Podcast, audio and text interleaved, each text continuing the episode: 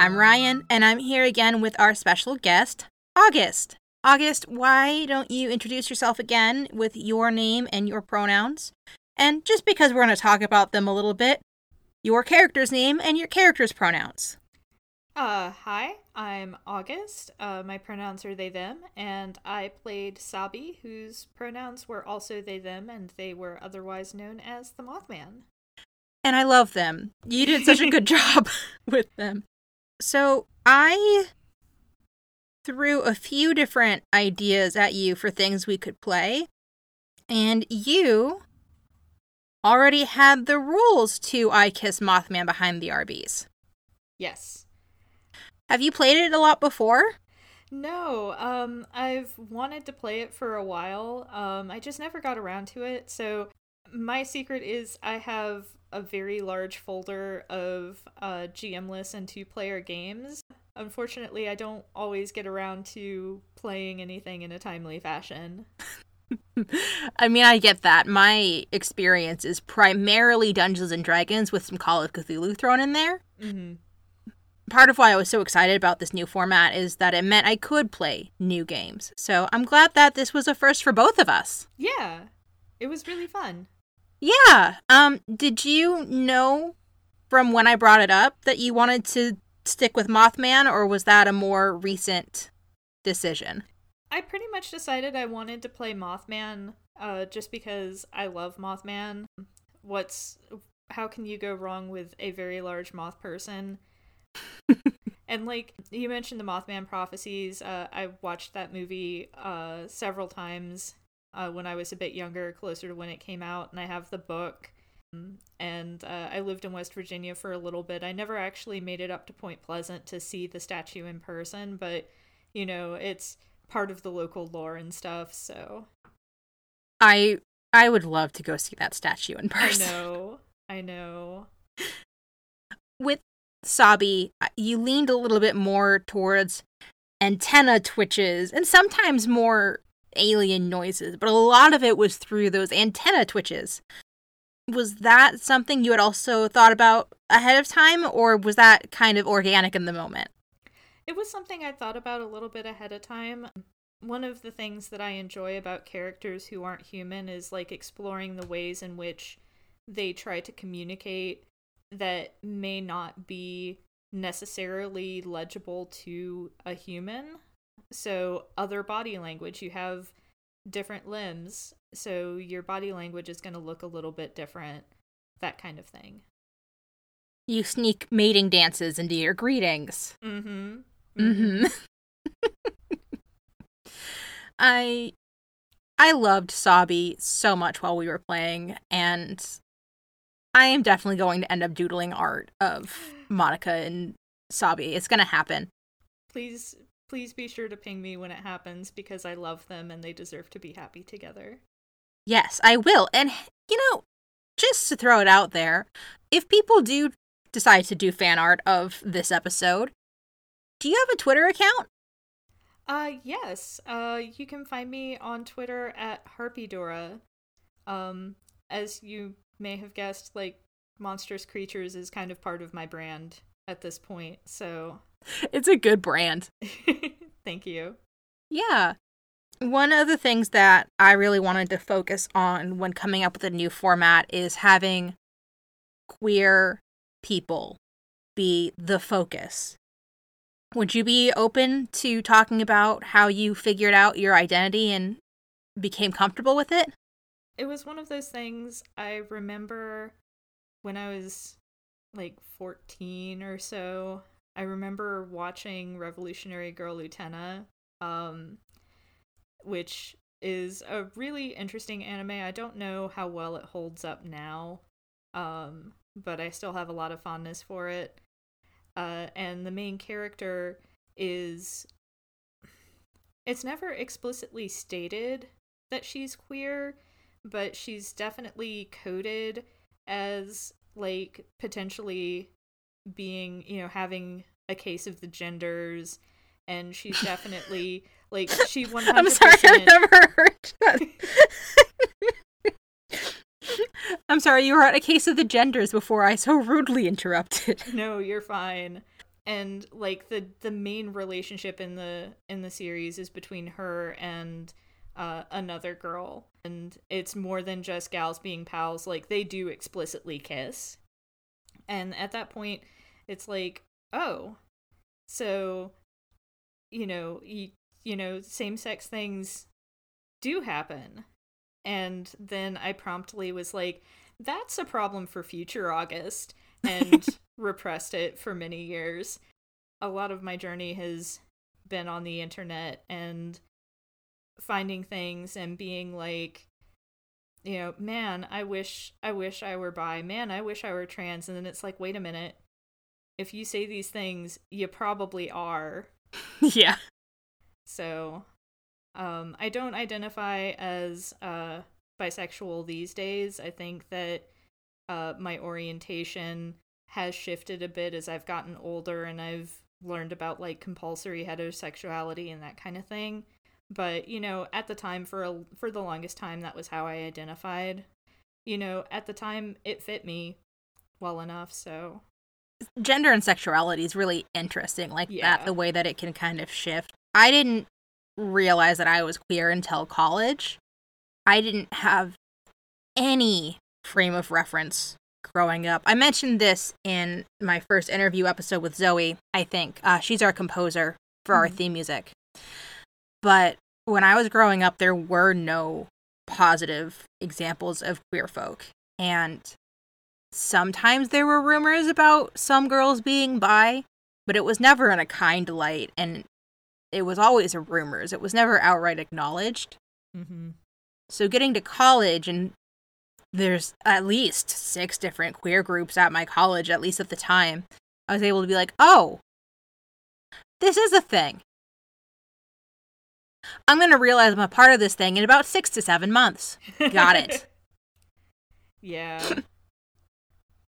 Yeah, fan fiction was kind of formative for me too. Especially and I hate I hate admitting this because like looking back on it it was it it was really not great, but like the, you know, yaoi and Mhm. yuri that kind of thing. Like I hate those terms and I hate the kind of like fetishistic kind of style that they evoke, but like you know, it was it was part of realizing, oh, you know, there's something else going on here. So, Yeah, I I can definitely see the hesitation now with Yaoi and Yuri. I think for me, if a Western artist were to portray relationships with those kinds of tropes, I would be a lot more bothered. hmm But when it comes from someone in an Eastern culture, it it feels more like there's a cultural difference here that I don't understand fully, and I'm just gonna roll with it to enjoy the story. Mm-hmm. I don't know, it's tricky. yeah. I mean, there's definitely a lot of cultural differences between like what a Western, uh, what a Western audience would expect based on that term versus what uh, an East Asian individual would expect based on that term. So, like Western quote unquote yaoi and yuri, uh, I don't think have terribly much in common with their roots anymore. But also, it's been a hot minute since I've read anything that was labeled yaoi or Mhm. yuri. So, Yeah. I don't read as much manga as I would like. I tend to stray more towards anime because I can lay down and binge it for several hours and my ADH ADHD brain is just like, "Ah, yes, pretty pictures that move. I'm going to stay here." mm-hmm. You're valid. I I think I think part of what I've found enjoyable about those kinds of themes, especially in we're going to get a little bit more into some not personal, but it, it's not something that I would tell my mom I watch, right? Mm-hmm. And she doesn't listen to podcasts, so I'm safe. But Monster Musume, I think is how it's pronounced. oh, the one with all the monster girls. Oh my gosh, yes, it's so cute, but it's also like really ecchi. And for listeners who aren't familiar with that term, it's E C C H I, and it means sexual, but as a joke, I guess is the best way to put it. Like the sexual encounters are kind of a punchline more than a goal. And I love that show. All of the characters are really cute. And yes, it's a harem anime, but the main character is such a dork who is only drawn as an attractive young man when the girls are fawning over something cool he maybe accidentally did. that it, I'm totally okay with it. Yeah. So, I don't know. It's I've I've heard of it but haven't watched it. It it's I know it's something that's right up my alley because of my interest in like the monstrously feminine and things like that. So it's like clearly this is August bait, but I've never actually gotten around to watching it. So not sponsored, but it is on this service called VRV and it's like 10 bucks a month. Okay. Okay. And there's more than anime on there, but let's be honest, that's all I watch on it. Fair. It's also where I found um See, I think this would be right up your alley because it's monster folks and it's also like really heartfelt. Um it's called Frankenstein Family. I haven't heard of that one. So, in that there is this mad scientist couple who have a number of children and they experiment on all of them.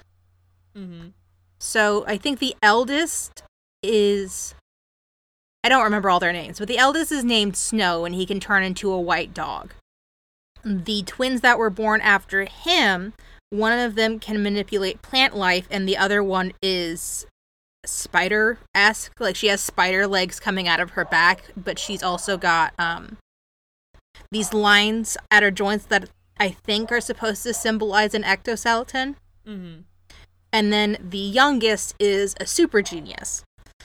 And their parents get arrested and they end up at first on their own in this house that their guardian is letting them stay in and then the guardian shows up. So they first have to figure out can we live in human society by ourselves? And then can we live in human society and also hide that we have all these weird quirks from this adult that lives with us now? And it's really sweet. That sounds that sounds really fun. It's it's really cute. But before i get more distracted talking about anime so in your original email to me i saw that you are part of four different podcasts yeah. So, um, one of those podcasts is on hiatus at this point, but my life is essentially knitting, uh, World of Warcraft, and podcasting. So, that sounds amazing. It it's not much for uh for conversation outside of a certain subgroup of people because it's mm-hmm. like, you know, how am I going to talk about you know, talk to somebody who doesn't knit about all of this cool knitting stuff that I've been doing recently, or how am I going to tell this knitter that I know about the cool thing that I did in my WoW raid last night? Um, so, uh, but yes, lots of podcasts. I don't play WoW, but my husband has gotten me into Final Fantasy 14, mm-hmm. Which I think is a similar vibe. I I've been told that it, the vibe itself is very different because of the way that both games approach like the in-game questing and the in-game mm. progression. I have uh I have several friends who've been trying to tempt me into Final Fantasy 14, but like I'm just too deeply invested in World of Warcraft, the the lore of it, no matter how badly it pisses me off. Like WoW has so many problems from a lore perspective and like from a politics perspective, but like I'm deeply invested in a lot of the characters and stuff, so yeah, that makes sense. I kind of have some qualms about some Final Fantasy stuff in this game in particular because I haven't played many of the pla- past ones. Mm. For example, I decided that I wanted to be a white mage bunny girl. Like you do. Like you do, and she's great and I love her. But while kind of digging into the lore a little bit, I realized that in the realm of Final Fantasy, these bunny people are considered adults at the age of 13. Yeah. Not super great. And then they live for hundreds and hundreds of years. But they don't really age that much. So the teenage looking bunny girl that you're talking to could be 13 or she could be 276 and you just don't know. Mm-hmm. So there's there's stuff. But let's let's talk about your projects a little bit. You said one of them's on hiatus right now. Yes. Um, that one is Equestria Gays, which is where my now fiance and I uh, would talk about My Little Pony: Friendship is Magic. We I wondered. yeah. Um, we were watching it together, um, but we have kind of switched gears to watching some other stuff together. Uh, so we've put a pause on talking into microphones about uh, colorful cartoon horses. but I'm I'm hoping we'll get back to it at some point in the near future. But that one's on hiatus. The other ones are two actual plays, and then another one where we talk about colorful cartoons. Gay Space Rocks is where my friend Brian and I watch Steven Universe together. Uh, Brian's seen all of Steven Universe before, and I've only seen a smattering of episodes. And as a queer person on the internet, I have absorbed a certain amount of knowledge. Yep. Um, so then we've got uh, Dumb Kids Playing Hero, which actually I just finished recording an episode of uh, right before we hopped on this call, um, which is an Animorphs inspi- inspired uh, actual play using a Forged in the Dark system that the DM cooked up. That So- that sounds so cool. What's Forged in the Dark? So, Forged in the Dark is uh, an indie system. It's or refers to a, a family of indie games um, that are all hacks of a system called Blades in the Dark, which is uh, a system that allows for like episodic play. It's mission based, but the way that it's structured allows you to to kind of as players go in with minimal planning because of the way that it's set up you can do things called flashbacks where it's like if something happens and you run into a problem you can do a flashback to go oh well this is what we did to account for that problem and uh, so that way you're not spending 10 hours planning something um, you can just go in and fly by the seat of your pants um, I I've, I feel like I'm explaining it poorly. It's it's just a very good system, and with it is based off of d6s. Like it accounts for partial successes as well as full successes, but the the the way it is is on a one to three it's a failure, on a four to five it's a partial success, and on a six it's a full success, and so. Uh, that that creates a lot of tension because you'll spend a lot of t- your time rolling failures or only partial successes. So it gets very very tense. Um but uh it's it's a really cool system and it's very flexible which is why a lot of people have hacked it to do other things like our dm danielle well not gm because it's not a dungeon Right. uh, our GM Danielle, uh, they hacked it to kind of emulate the feel of the Animorphs book series because that's their favorite book series in the whole wide Mhm. world. Um, and so they wanted to be able to emulate that kind of feeling. Other people have done it uh, for kind of like Star Wars inspired space scoundrels uh, with Scum and Villainy. There's uh, Beam Saber, which is gives you a mecha anime feel. That's cool. Yeah. There's, you know, and that's just scratching the surface, or not even scratching the surface. And I forgot to mention Idiot Teenagers with a Death Wish is the name of the game we're playing in Dumb Kids Playing Hero. and then uh, My Baby, Follow the Leader, is the podcast that I've devoted the most time to. We have been going for almost three years now. It's going to be three years at the end of July. It's, uh, we do uh, GMless games in a kind of anthology format. Um, we have some some running uh, storylines, but for the most part, it's the kind of thing where you can kind of like pop in just about wherever to get started. a lot of one shots and standalone stuff, uh, but all using GMless games. So kind of like I kissed Mothman behind the Arby's. Yes, uh, we've done some two-player games like that. One of my favorites is actually we've done a couple of sessions of a game called Coffee Shop AU. which is exactly so what it sounds like. Um, it's really good. It it's kind of similar to uh, Forged in the Dark because you do have to make die, die roll dice rolls at certain points to determine whether or not you actually successfully perform an action that will demonstrably progress your relationship because it's supposed to be a slow burn. Mm-hmm. So like when you're about to give the other person your number, you have to roll a roll a certain number of dice, and that determines whether or not you're successful, or whether you get in- interrupted, or whether you chicken out. Mm-hmm.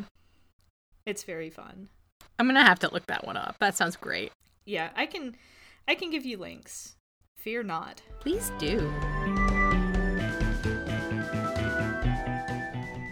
Hey everybody, this is going to be a bit of a weird situation sound wise because I am recording in a high school locker room because I'm substituting today.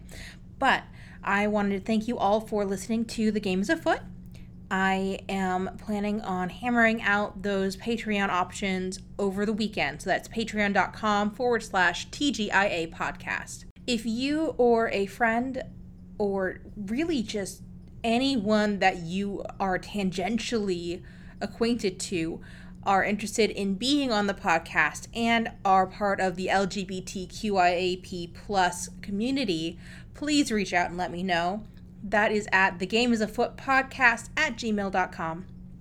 Uh, so it turns out I only had two ads supplied by August for these two episodes. So we are going to play you a quick ad for Gay Space Rocks and then our sister podcast on the network, Sword of Symphonies as well. After that, I'll hop you back into the show. Thanks.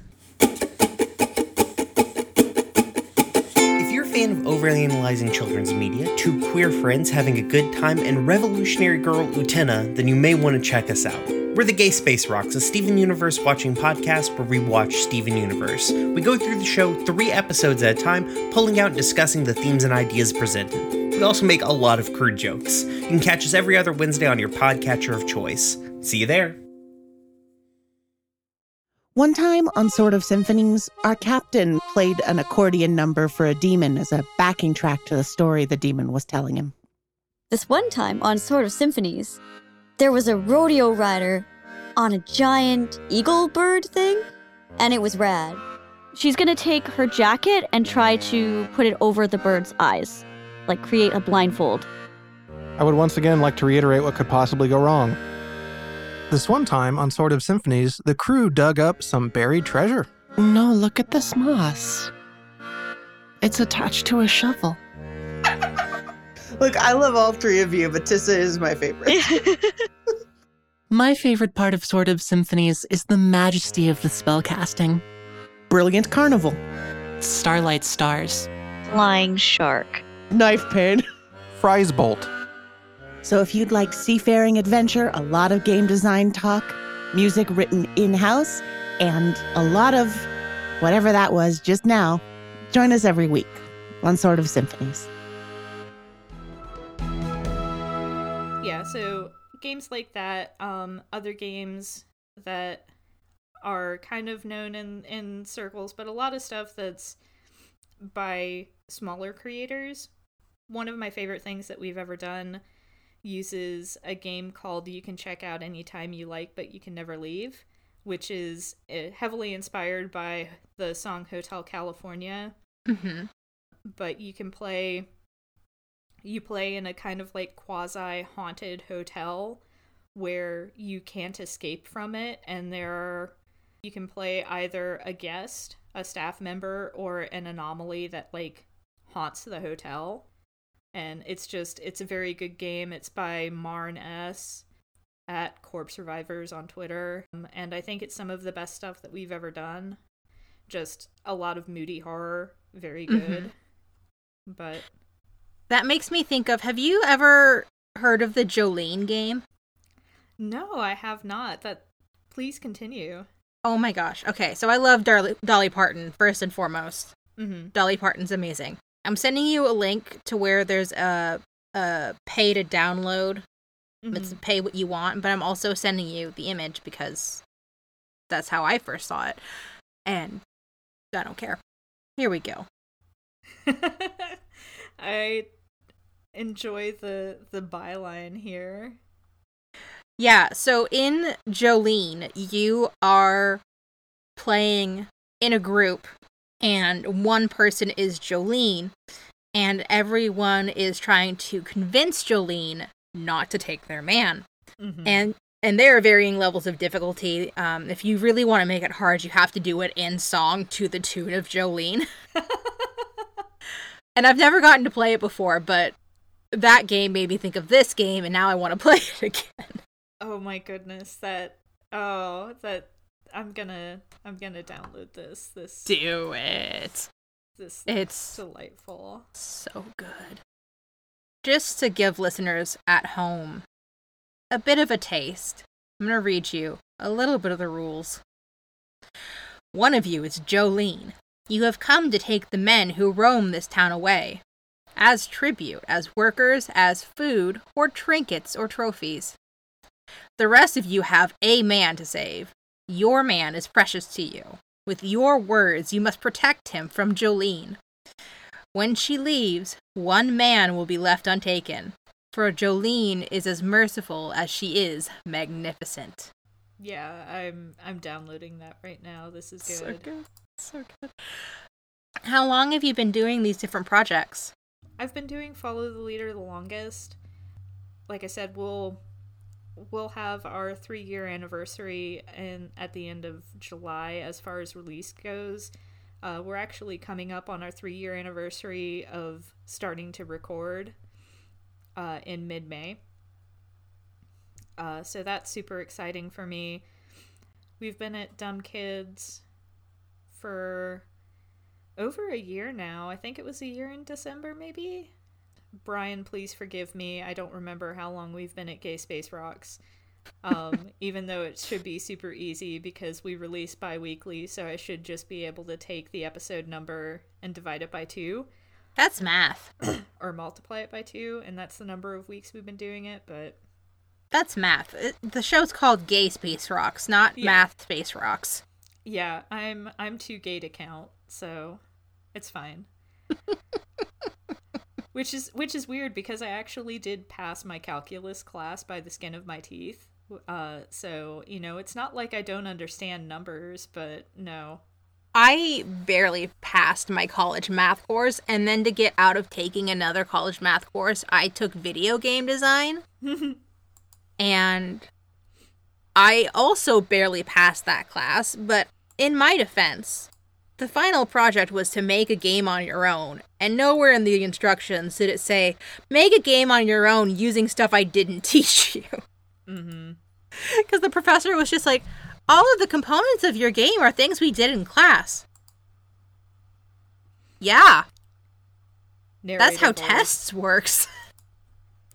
Yeah. yeah. Anyway, so you said you'd only seen like a handful of Steven Universe episodes. Are you recording your podcast episodes in order of the show episodes? Yes. We're going by the original intended release order, not the actual release order. So season one was a bit jumbled up near the end. Um, and as far as like, you know, if you were expecting release order, we went out of order. But basically, every two weeks, we watch three episodes, take notes, come together, and talk about those three episodes, uh, generally for a couple of hours because we're both uh, kind of long winded when it comes to colorful children's cartoons. How far are you in? We're a little ways through season two. We just got uh, the last episode that we watched was Keystone Motel. Ah. that's a good one. Very good one. It's uh it's been good. I've really been enjoying Steven Universe. It's really interesting uh, because the creators very clearly uh, also watched Revolutionary Girl Utena. Oh yeah. You know, to the tune of you know shot for shot recreating scenes from uh, from the show. So Oh yeah, I've caught quite a few references, and I haven't even watched Revolutionary Girl Utena. yeah, it's it's a lot, but it's it's very good.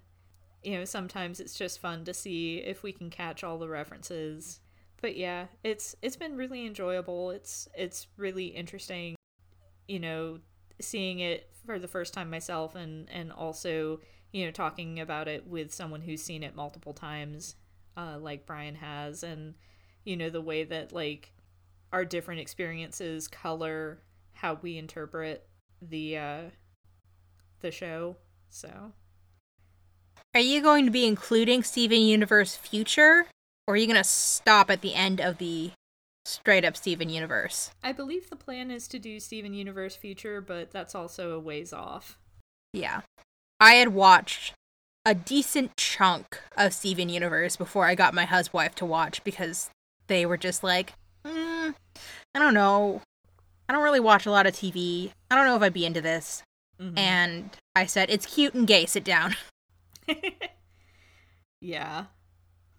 I'm I would also argue and I I like Brian jokes about you know, in certain episodes being like, yeah, this is going to add fuel to August Fire, but like I am a proponent of trans amethyst theory. Mm. You know, I know the gems are all actually non-binary women, but I feel like the way that Amethyst like interacts with her body and the way that she views body modification along with like the way that even though it only comes up like once or twice, the fact that she has a masculine persona that uses he him pronouns when none of the other gems do, it's like I think Amethyst has a case of the genders too. I can definitely see that. Not only in those episodes where she is you're referring to the wrestling episodes, right? Yeah, the purple puma. Yes, the purple puma. I think there's also an episode or two where she embodies Greg for a little while. That sounds like it's either terrifying or hilarious or both. I I think for Steven it was both. I could be completely misremembering or making this up, but it feels right. Cartoon Network's been doing really good lately with that kind of stuff. I know that there was a gay couple in Clarence. Um, they were one of the kids' parents, and then Craig of the Creek happened. Have you seen any of that? I have not. Okay. I had only seen it because I was at my parents and they have cable and, and we have cable here, but I don't understand how to use my in laws system, so I just don't watch TV anymore. Fair. But Craig of the Creek is about this group of kids that hangs out at the creek. Um, and Craig, the main character, is a black kid in a black family.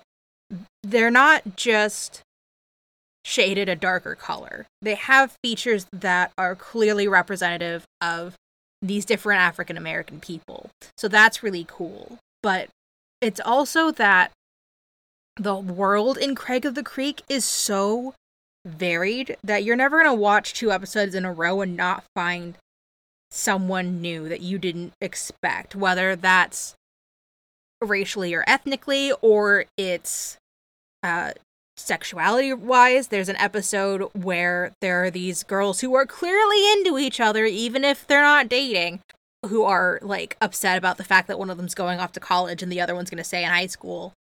And and their imagination, the kids' imagination in the show, plays in so much with how the world actually works. Mm-hmm. But you've got queer representation, you've got people from a lot of different cultures. Imagination's important, and and I can't imagine a show like that being on when I was a kid. Yeah, I I I don't know. I just really appreciate it. I I don't think Cartoon Network's been given enough credit for making these strides Mm-hmm. when compared to say Disney who had one gay couple in one episode of Yeah. Which what was it? That that show with the little girl whose character's name was Charlie and I can't remember the title. I know what you're talking about, but I can't remember the title either. Yeah, they had that one episode. There was backlash. I don't know if it ever aired again. Yeah, and and it's so frustrating because like so like uh my fiance and I are watching uh Star versus the Forces of Evil. Ah, it's like- yes. Marco is so clearly trans. Like there's absolutely no way that that boy is a boy. But you know, they they'll never pull the trigger on it even though it's he's so heavily coded as a trans girl.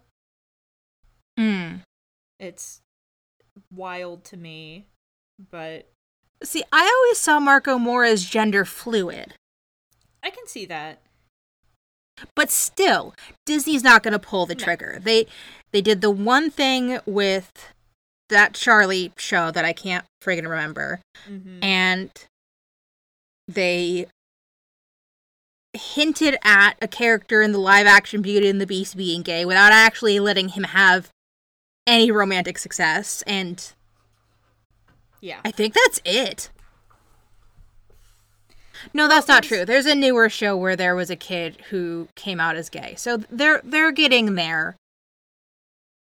But they're like years behind Cartoon Network. Yeah, and then like you've got them paying lip service to the gay community with things like gay days and stuff like that at their uh, theme parks, and it's like there's Rainbow be- ears.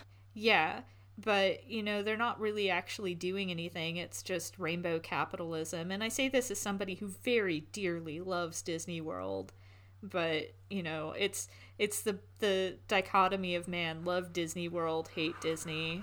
Yeah, I I love oh, I love a lot of Disney. I just wish that they were where they needed to be. And I could say that out of any network, really, but when Disney owns so much of it. Yeah. It's I'm just saying if Valkyrie doesn't get a girlfriend, I'm going to riot. I'm going to riot. No, you're valid. Um, give me just a second. My cat wants out of the room desperately, and it's showing up on my waveform. Okay.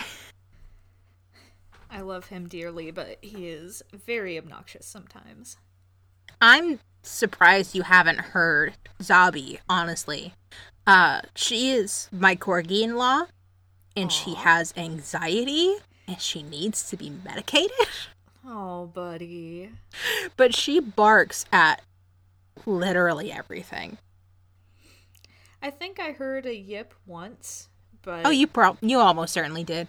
There was one time that I was talking to my mother-in-law about something, and I don't remember what it was, but she went, "Score!" And Zabi lost her goddamn mind because she thought Shelly had said squirrel. Oh my god. So, I feel you. I get it. Oh my goodness. I'm gonna launch one at you that um I didn't expect to ask, and you probably didn't expect me to ask, but if there was one episode of and let, let's keep to the shows that are active right now, but one episode of each of your shows that you would recommend to someone to get them hooked, what would it be? For Follow the Leader, that one would be Arc 45, which is episodes 45. No, is it 45? I can't remember which one is the you can check out. Yeah, 45.1 and 45.2 because it's a two-parter. That like I said it's some of my favorite stuff that we've ever done. We also had a special guest Riley Hopkins who also does a lot of podcasts um, and does some indie game design and stuff. Uh, their stuff's really good. Dumb Kids Playing Hero. That's a, a serial thing, so it's like you can't easily jump in, Mm-hmm. but our season one finale was really good. Um, which, let me see if I can find. I want to say. Ah, geez. Unfortunately, uh, the person who manages the Dumb Kids Playing Hero podcast site doesn't have very good notes, but I want to say it's episode 50 episode 51 Mhm. is where we start the season finale, I think. Gay Space Rocks, I think Brian and I are a riot like pretty much all the way through. So just pick an episode that has us talking about episodes you like. I think with Equestria Gays, even though it's on hiatus, I think episode 8 is probably the best. We have um, Dirk on, although uh, they went by their dead name at that point. So, uh, but we had our friend Dirk on, and we ended up talking about the My Little Ponies problem with race in that episode. I Mhm. feel really proud of the discussion that we had, and it kind of embodies like how we can love this show, but also how we can criticize the show where it deserves to be criticized.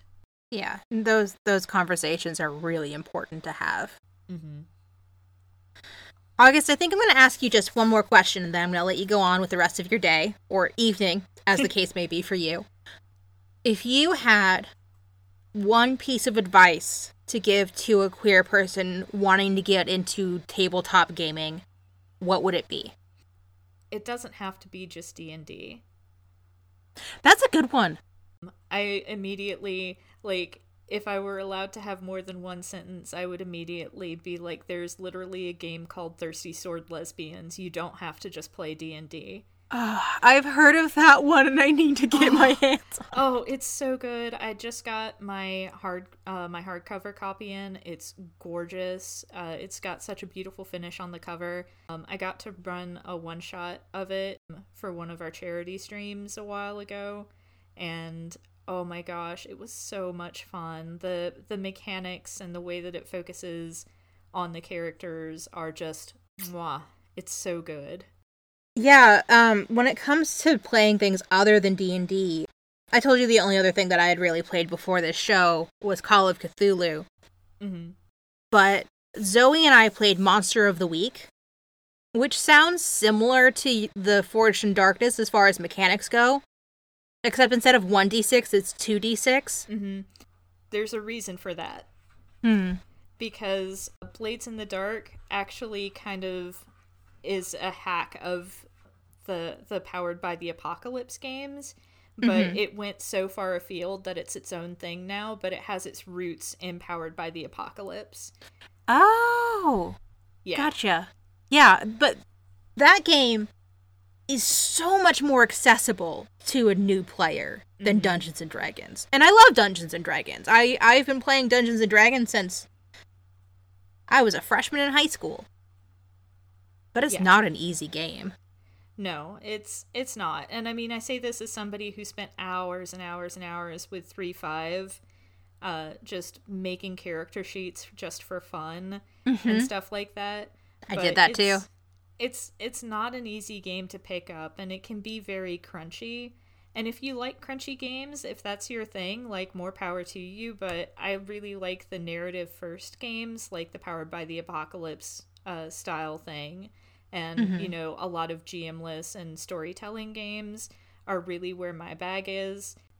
You know, but a lot of people with with the stranglehold that that WotC has on the TTRPG market, I feel like it would be a lot easier for people to play in spaces where they can freely explore like their gender identity and sexuality with games that have explicit explicit means to engage with those as far as your character is concerned if Mhm. people knew that there was more stuff out there.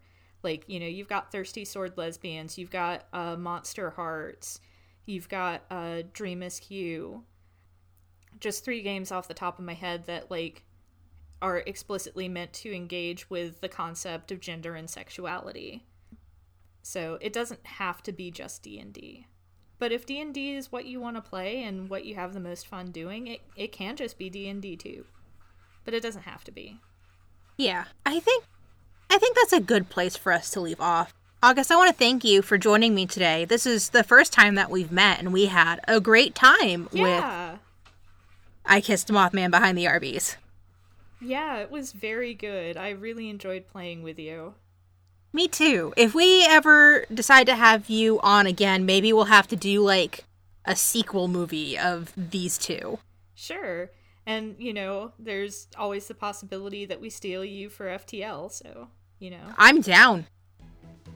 Heck yeah. Heck yeah. All right, everybody, I'm going to keep this nice and short. That concludes another episode of The Game is Afoot.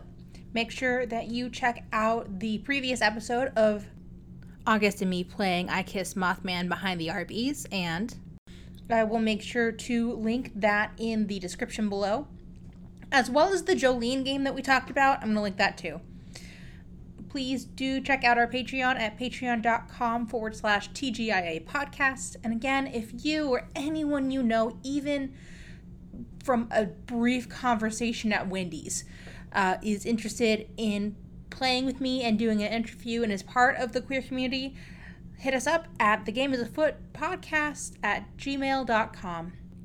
Thank you, as always, to Zoe Hovland for our theme music, and we'll catch you next time. Thanks again for listening to The Game is Afoot.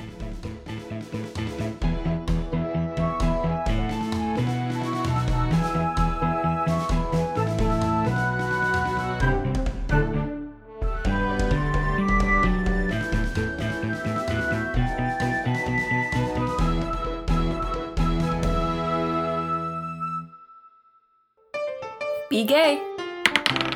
Roll dice.